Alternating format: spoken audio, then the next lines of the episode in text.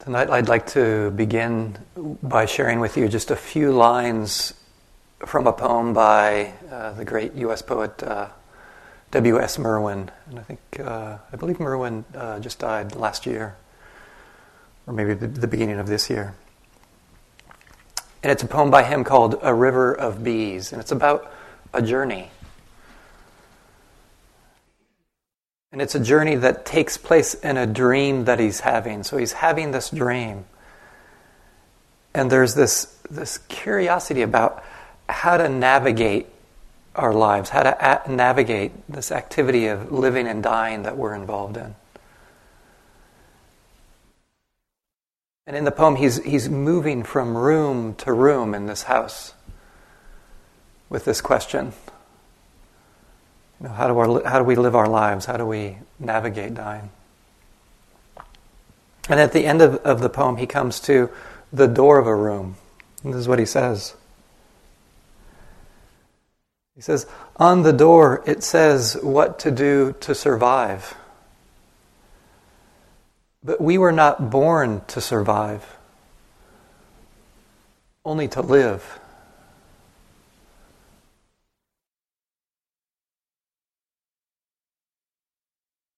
On the door, it says what to do to survive, but we were not born to survive, only to live.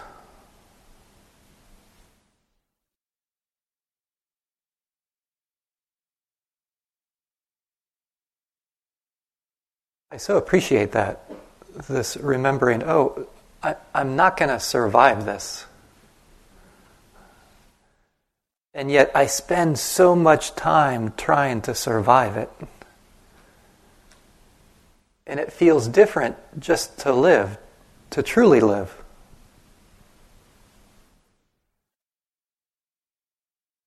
And for me, he's pointed out the importance of uh, what is it like to, to step out of mere survival into truly living.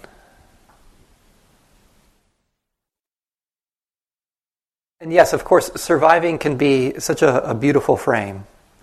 And I want to point out, I'm, I'm using that word differently here. Right? The, the surviving, the surviving that's filled with so much fear and reactivity.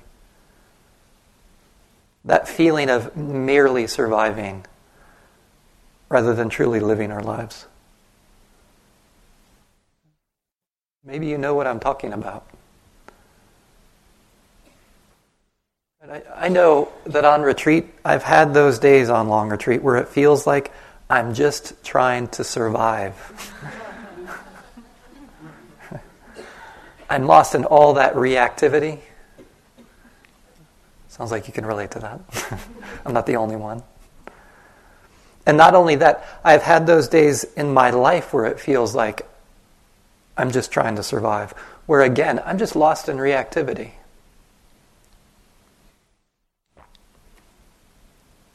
And this is, I feel, the predicament of our troubled yet beautiful world that we live in. All those people out there having those days in life where it feels like they're just trying to survive. They're lost in reactivity, hurting themselves and others and the planet we live on.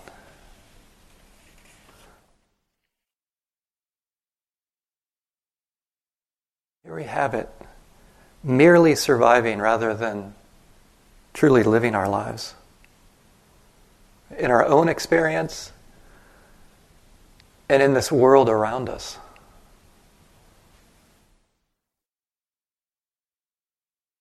And I, when I reflect on it, I think that's why I feel so close to this practice, where it feels like such an honor to be here together with you during this time.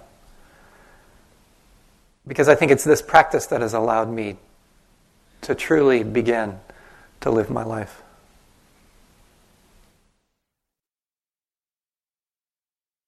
So, tonight, what I'd like to do is to share with you a gateway into truly living our lives.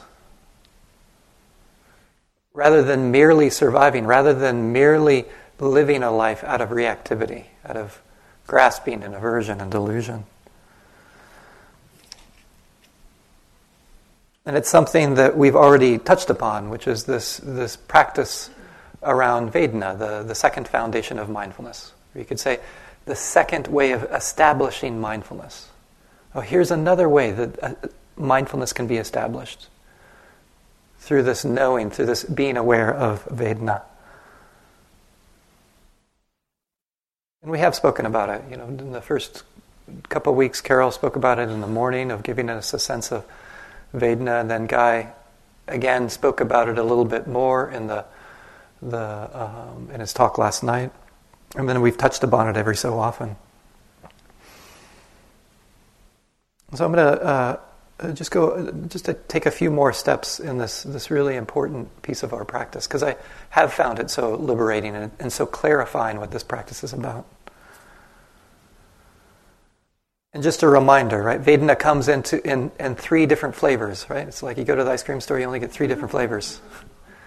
And in terms of uh, the Abhidhamma, it's it's known as this universal cetasika. So universal cetasika is, is it's a a mind state that um, arises with every moment of uh, of ordinary conscious experience.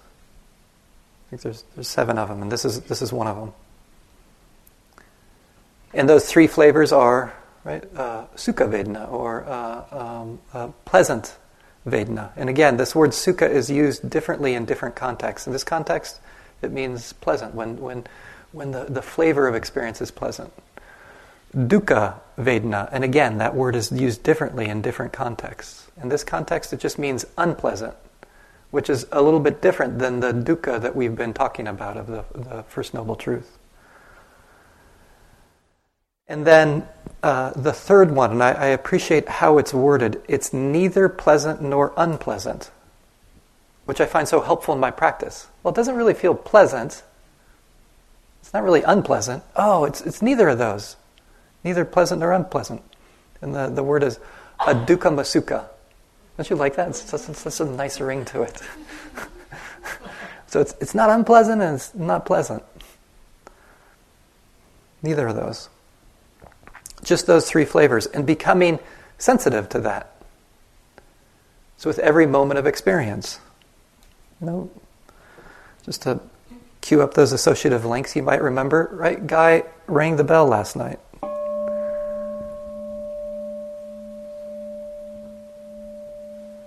And that experience of hearing right now, that's contact. So there's that, that contact where there's uh, a sense gate, like the, a sense organ, like the ear.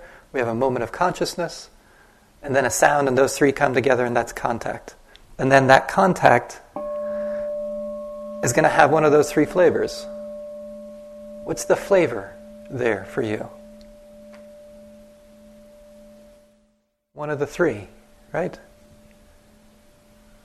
It's a flavor of some sort.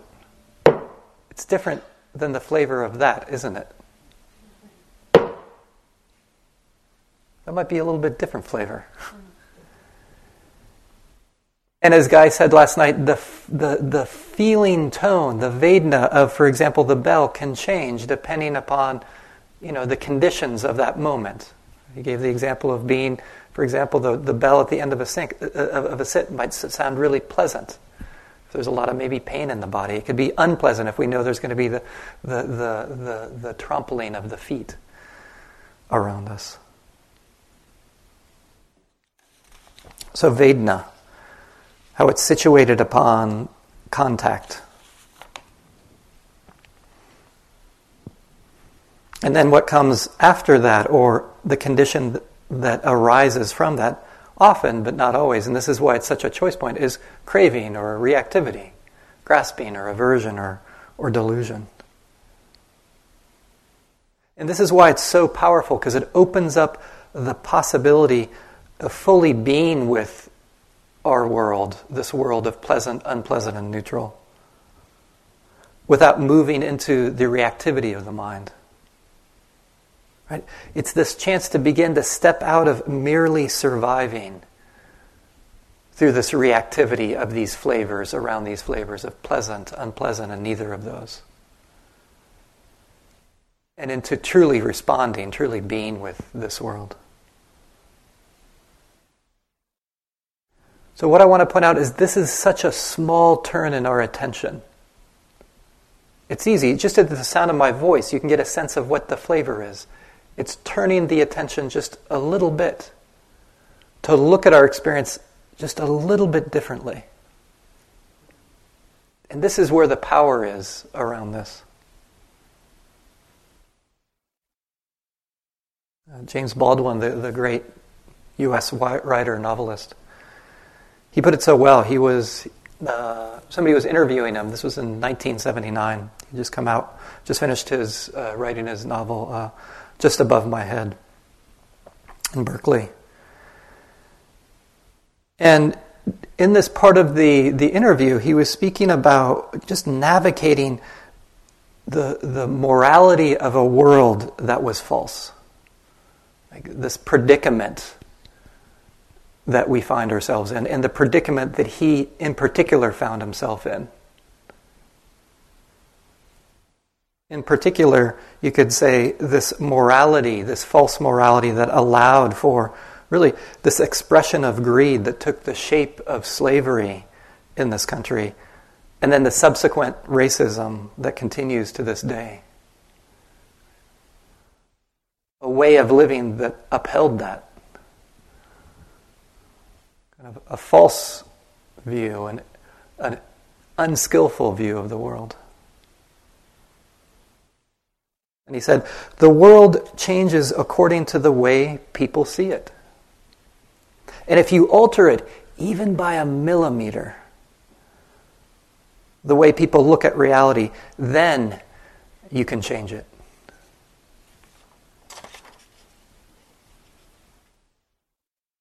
This is what we're doing here through this being aware, being mindful of this, this choice point around Vedana into reactivity. You know, what a gift to the world to make this difference, to begin to see experience differently, to allow for a world with less reactivity rather than more, to begin to step out of merely surviving into truly living stepping out of reactivity and into truly responding.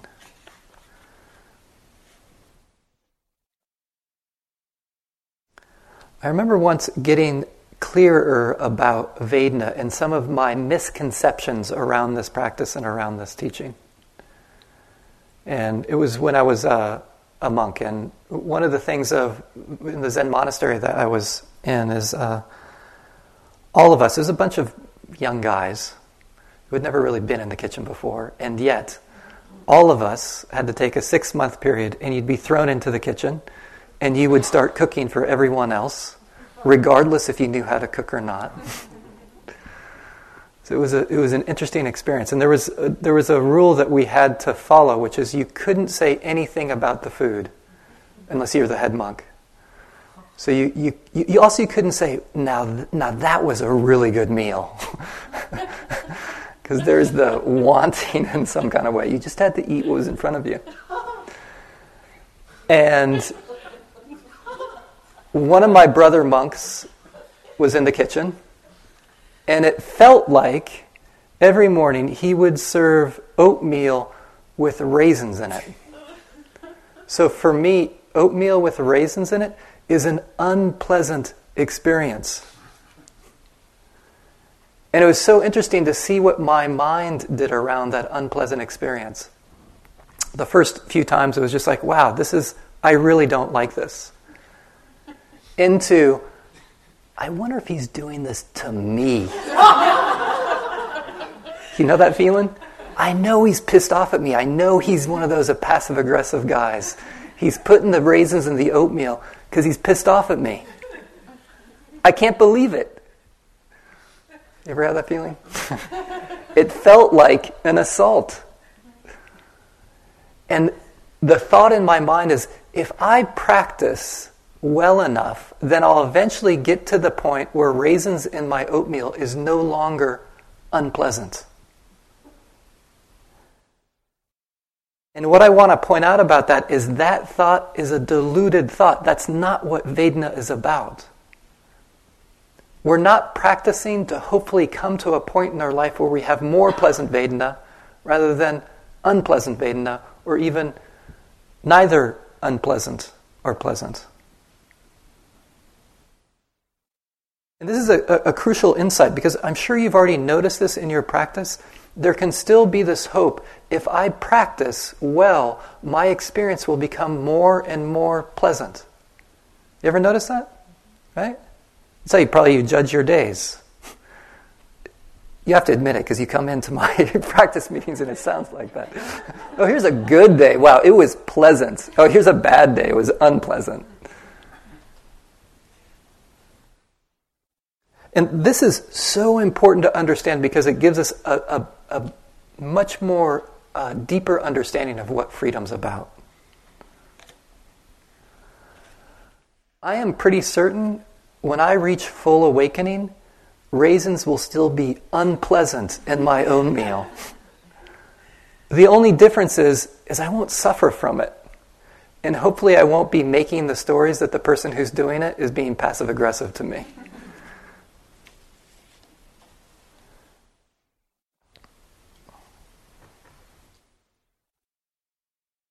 So, can we touch, taste the freedom that's not dependent upon whatever Vedana is there? This is such a deep seated quality of the mind to try to seek happiness through increasing the amount of pleasure in our lives. And it's interesting, even when they've done studies on happiness and well being, there's a that got to be a very popular way of doing studies is that there was no strong correlation between happiness and well being and pleasant experiences. There's other things that it was correlated with. And I want to be clear it's not like I'm trying to diss pleasant experiences saying that they're bad. It's about how we relate to them. And therefore, how do we relate to unpleasant experiences and neutral experiences? That's where it is, is the freedom with being with the unpleasant, the pleasant and the neutral. It's the same around pleasant experiences. It's just what I find is it's harder to catch, it's harder to feel the hook around pleasant experiences compared to the unpleasant. Like around the unpleasant, the, the reactivity is just so clear to feel the pain of that. But I remember this again becoming so poignant for me the reactivity that gets heaped onto also pleasant Vedana I was uh, I was practicing in Burma. I was doing a, a three month retreat there, and for the midday meal, one of the midday meals, there was a family. It could have been a number of families that uh, decided to offer ice cream to all the yogis, chocolate ice cream. Chocolate ice cream is a very pleasant experience for me. Just the, the sight of chocolate ice cream is very pleasant. So here I was with, you know, my plate of white rice and overcooked vegetables and that one scoop of chocolate ice cream.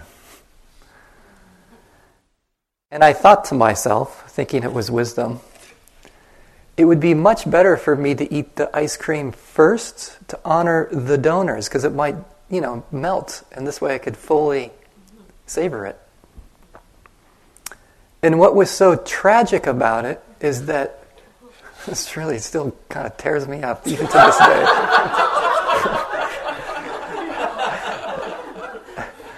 I wanted it so much that I didn't even taste it.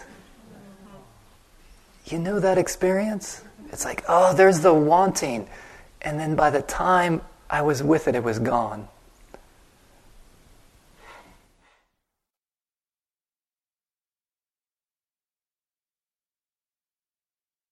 There's the complications that happen, even around the pleasant experiences.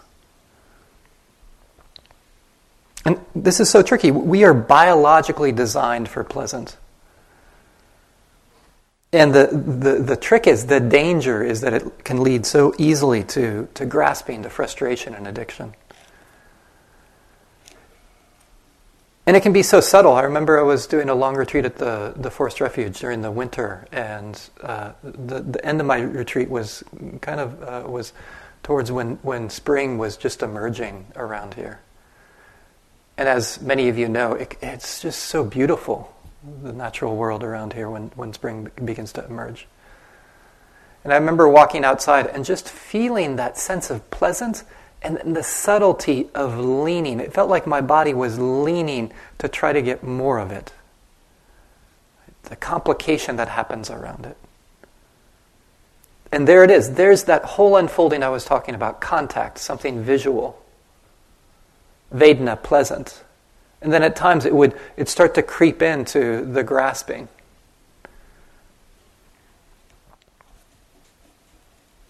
And it's the same around neutral experiences. The neutral experiences, it can be, again, more subtle to see that. Often, what I notice, like for example, if the breath is getting quite neutral, the feeling of it, and there's a subtle reactivity, it feels like my attention is just like slipping off the breath into fantasy. It's like it's wanting something else, it's wanting something to entertain it. Have you noticed that? Yeah. Oh, that's the trickiness. yeah. And I think the, the, the powerful thing about just this simple turn, like just seeing the world, just as, as James Baldwin said, just altering it just by a millimeter it allows for this different relationship to begin to, to begin to emerge. And the cool thing is I don't need to figure out why something is unpleasant or pleasant. I don't have to start to think, did, did my mom force feed raisins to me? Is that the problem with raisins in my oatmeal? What happened to me with raisins in my past?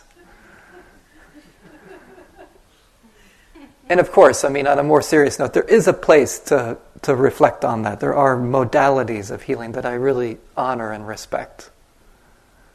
And at the same time, I find what's so powerful about this practice is just setting that aside so I can just see how, how, how experience is unfolding. The power is in its simplicity.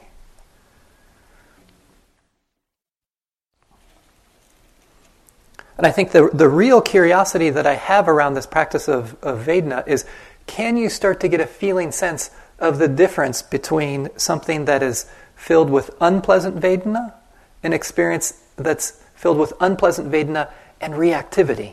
How do those feel different? How can we start to distinguish that? And the same around the pleasant. There's a, a teacher by the name of uh, Shinzen Young, some of you might know him. He's uh, he's quite the nerd. He likes to proudly say that about himself. and of course, being the nerd that he is, that he has these really wonderful mathematical equations around Vedana.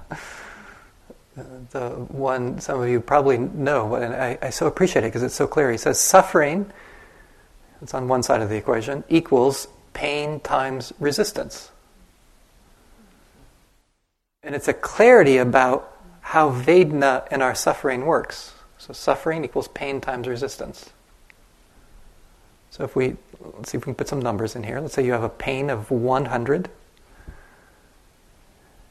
times you ha- you're resisting that pain of 100 units by 100 units of resistance. So you have 100 times 100 equals I know there's a lot to ask in the middle of a three month retreat. Especially if, your if your mathematical skills are like mine.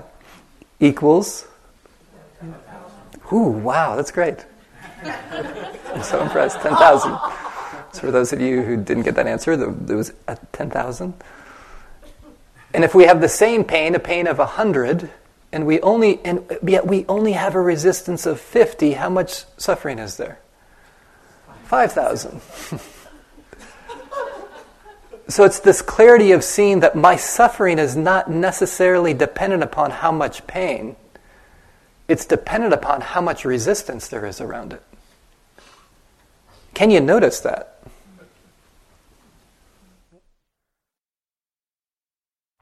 As the same, uh, a similar equation for the pleasant where he says frustration equals pleasure times grasping. Same equation.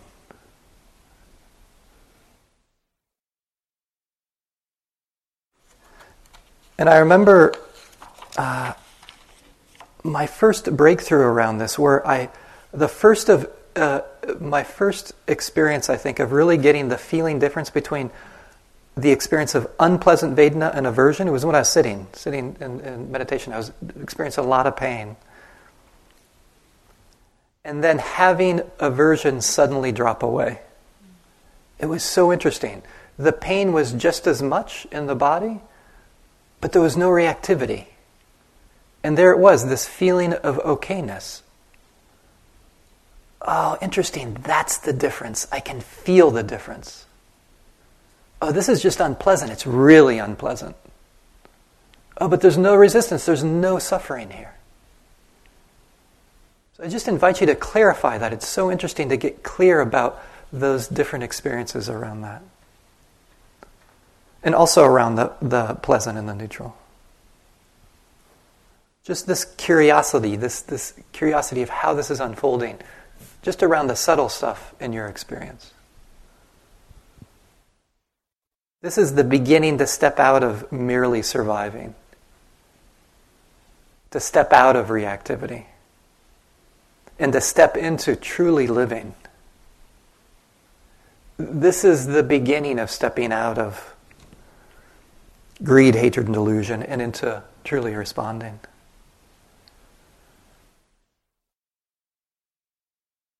I also find this curiosity around Vedna so helpful for the tough stuff, the tough situations that happen on retreat. I remember one time this happening. This was on a, I was doing a month long retreat. It was, uh, it was a samadhi retreat.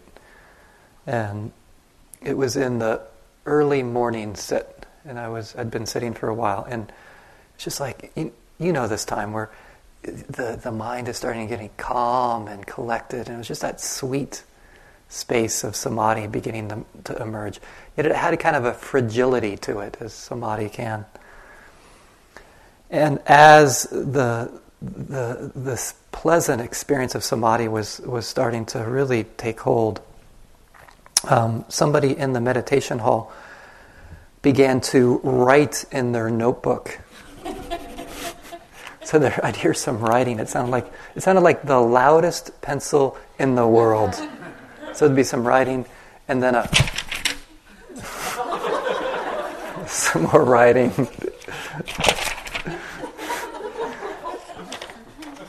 and I was about to lose it. And I. Uh, and of course, it was like the perfect conditions for that, because it was like the perfect conditions for self righteous anger, because, you know, the, the teacher had, had really clarified not to write in the meditation hall, which made my anger even worse, because then I was like, what, what is going on here? and when I'm filled with that kind of self righteous anger, it's like wisdom can come in the, like I can be deceived by Mara that, that wisdom is speaking to me when really anger is speaking to me. Right? And there's, there was the impulse. Like, I thought the wisest thing to do would just to go up and to tap him on the shoulder and like give him some kind of like sign that this was not cool. so there I was, really hooked by really a sound, an unpleasant sound. And I want to go through just the steps that I needed to go through when something was, was this intense. So sometimes when it's that intense, I need to talk to myself a little bit. Because it's like mindfulness is out the window. And I think I said something to myself like, um, Brian, just to notice you're having an emotional breakdown because somebody's writing in their journal. like, just to put that in perspective a little bit.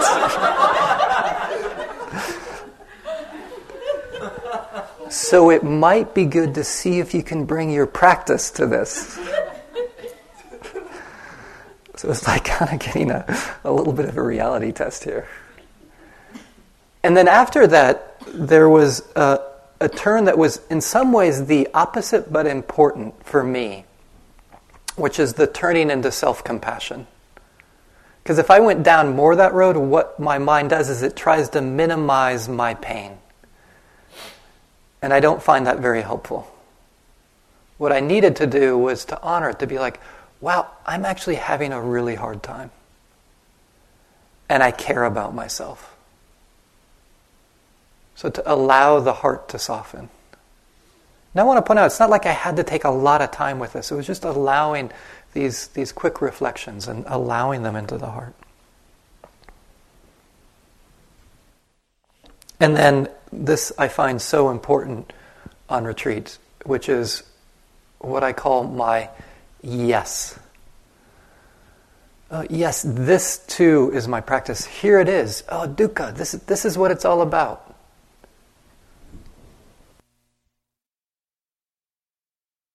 can I remember that? That this is such an opportunity. It reminds me of this aspiration that's uh, sometimes reflected on in, in some Tibetan schools of, of Buddhism, which goes Grant that I may be given appropriate difficulties and sufferings on this journey, so that my heart may be truly awakened and my practice of liberation and universal compassion may be truly fulfilled.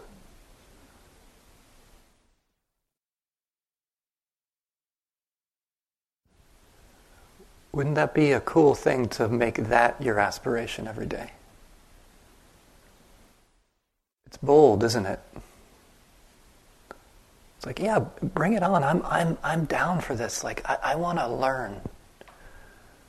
Like, I'm passionate about freedom.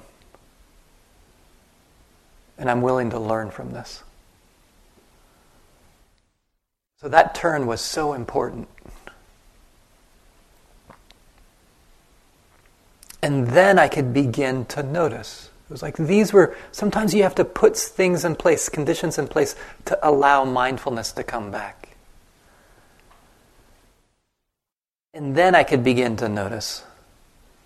Oh, interesting, unpleasant. Oh, an unpleasant sound. Oh, and there's the aversion. Yep. Oh, there's the tightness in the stomach. There it is. Unpleasant sound and aversion.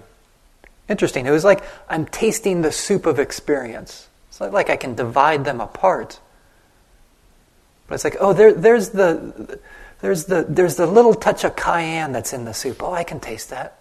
Oh, there's the thyme in it. Oh, there's these different flavors here. Oh, so it's the distinguishing. Being there with it, being with the thoughts that might be still stirred up. And that's all I needed to do was to see. If you alter it just by a millimeter, then you can change the world.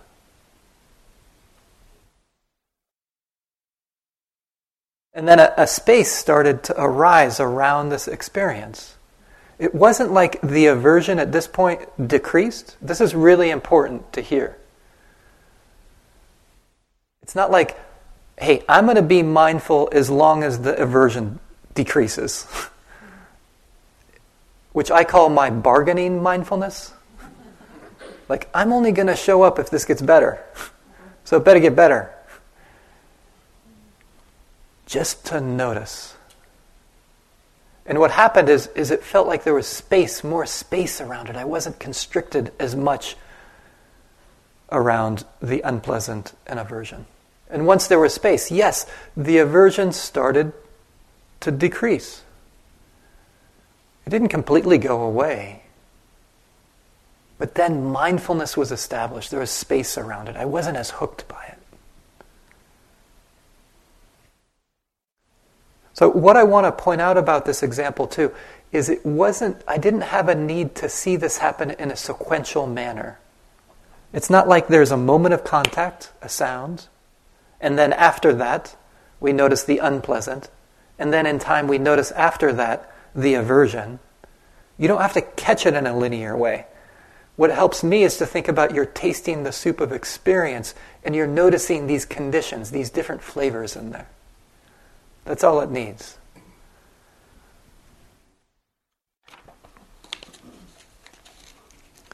This, is, this opens up a whole different way of being in the world. And I want to be clear, you know, this is a, a, a, minor incident that we're looking at. Yes, there are situations in the world where there is conduct that is happening that is incredibly unskillful. I'm not denying that. In situations that, yes, we need to act. This isn't about being a bump on a log. It's about being able to respond rather than to react.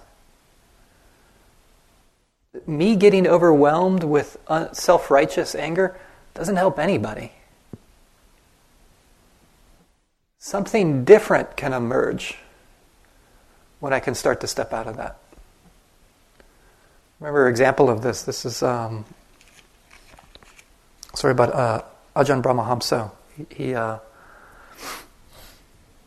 he, This is a few years ago. He had been invited to a um, a UN-sponsored kind of a Buddhist Theravada gathering in I think Vietnam, and so it was a, a big deal. This gathering, and for some reason he had been given to. Uh, uh, offer a presentation, offer a talk at this presentation. And of course, if you know Ajahn Brahmavamso, he's um, uh, a monastic in Australia, a big proponent of uh, bhikkhuni ordination, the full ordination of women.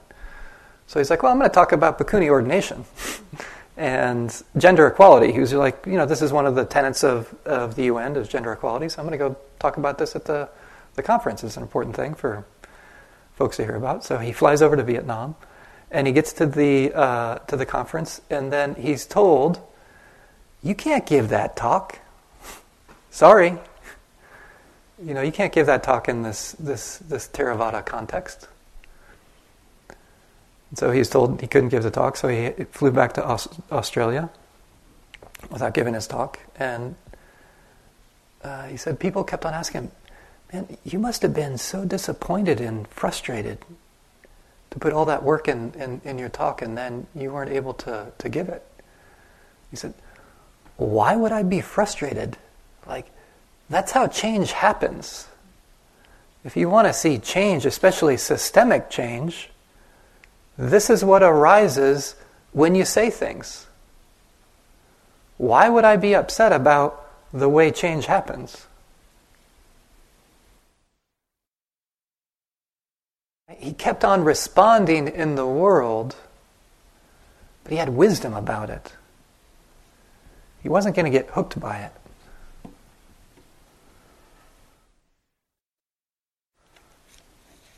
This is stepping out of just mere surviving into truly living, stepping out of reactivity and, and into truly responding.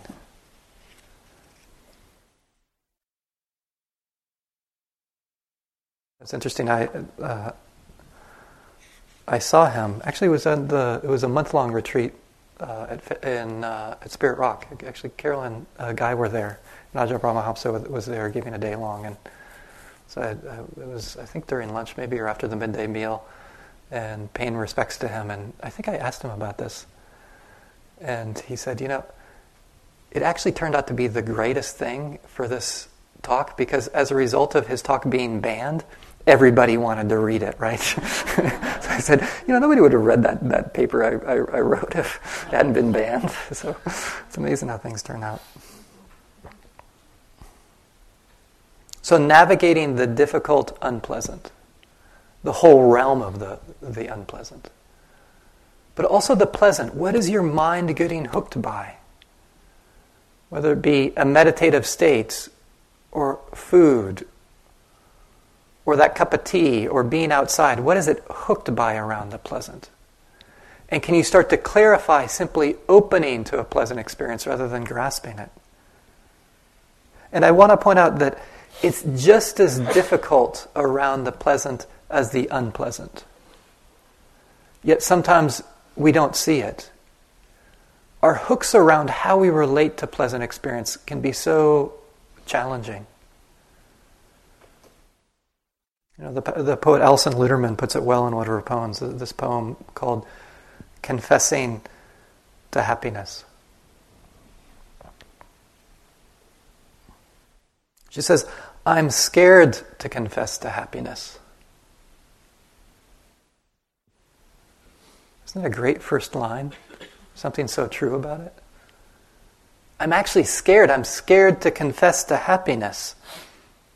Because I know the jealous fates in their dolorous heaven, how they love to feast on the heart. I know they've already marked the spot where one of us dies and the other stands open mouthed and uncomprehending as dirt closes over our one song. But for just this moment, I want what I have.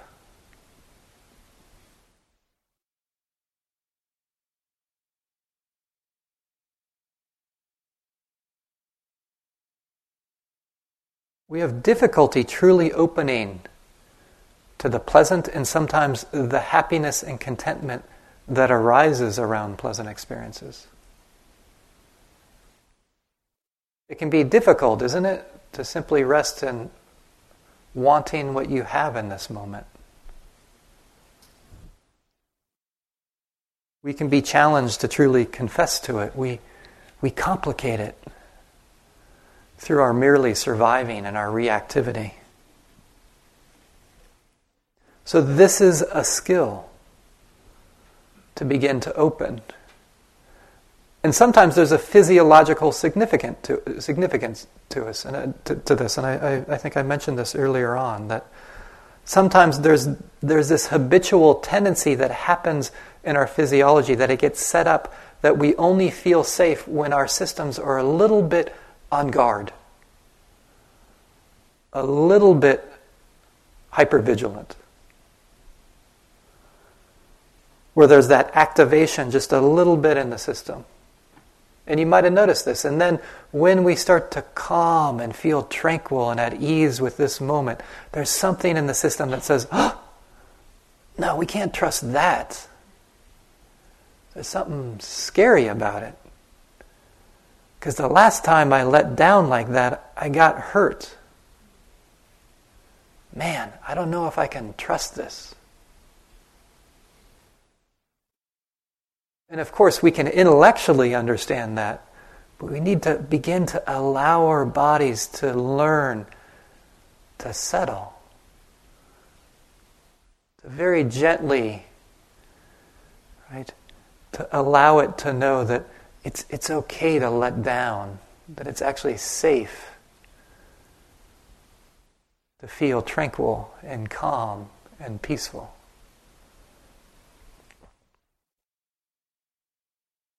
To step out of that survival mode. Stepping out of reactivity and stepping into truly living our lives.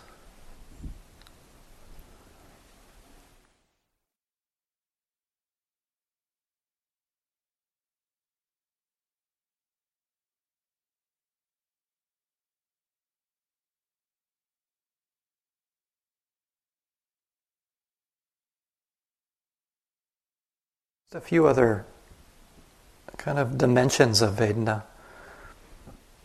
Is sometimes the way I track it is also the stories my mind creates around experience. So sometimes I'm not catching like, oh, there's the aversion, but sometimes it's through the story or the world that gets created. I remember seeing this most poignantly. I was in Flagstaff, and it was uh, Flagstaff, Arizona, where I live, and I was out for a walk, and it was during election season. And I remember walking by the house, and in front of the house there was the sign of um, the person who I really didn't want to win the election.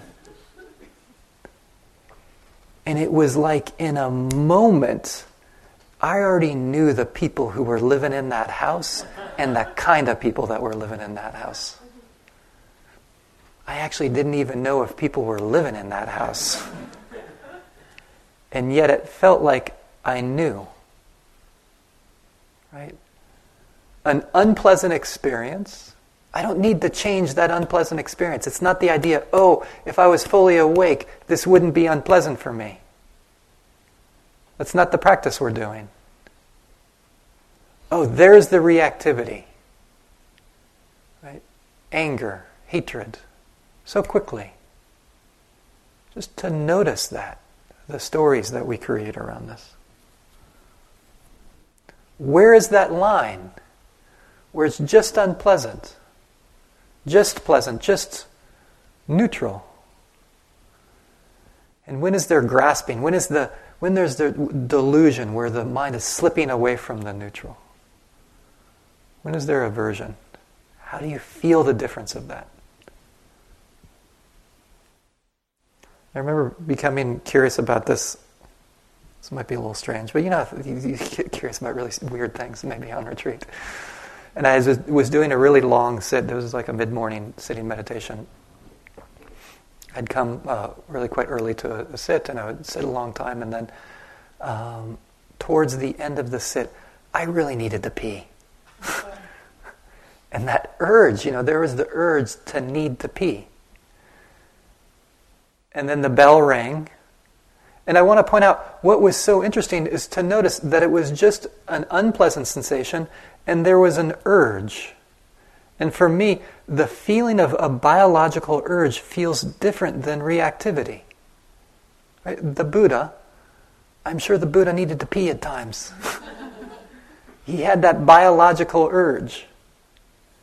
How can you feel the difference between a biological urge and reactivity? How do they feel different for you? Where's the emergence of suffering? And where is it just the body doing its thing? And then there was the shift. The bell rang, and then there was that feeling of like, maybe if I just try to mindfully walk just a little more quickly, I'll still look like I'm walking slowly. Do you know this one? And get in front of everyone else before the bathroom so I can get there first. And there it was. There was the plan. There was the, the grasping. Having this curiosity around Vedana. Again, I feel like this is what transforms our world. If you alter it just by a millimeter, then then you can change the world.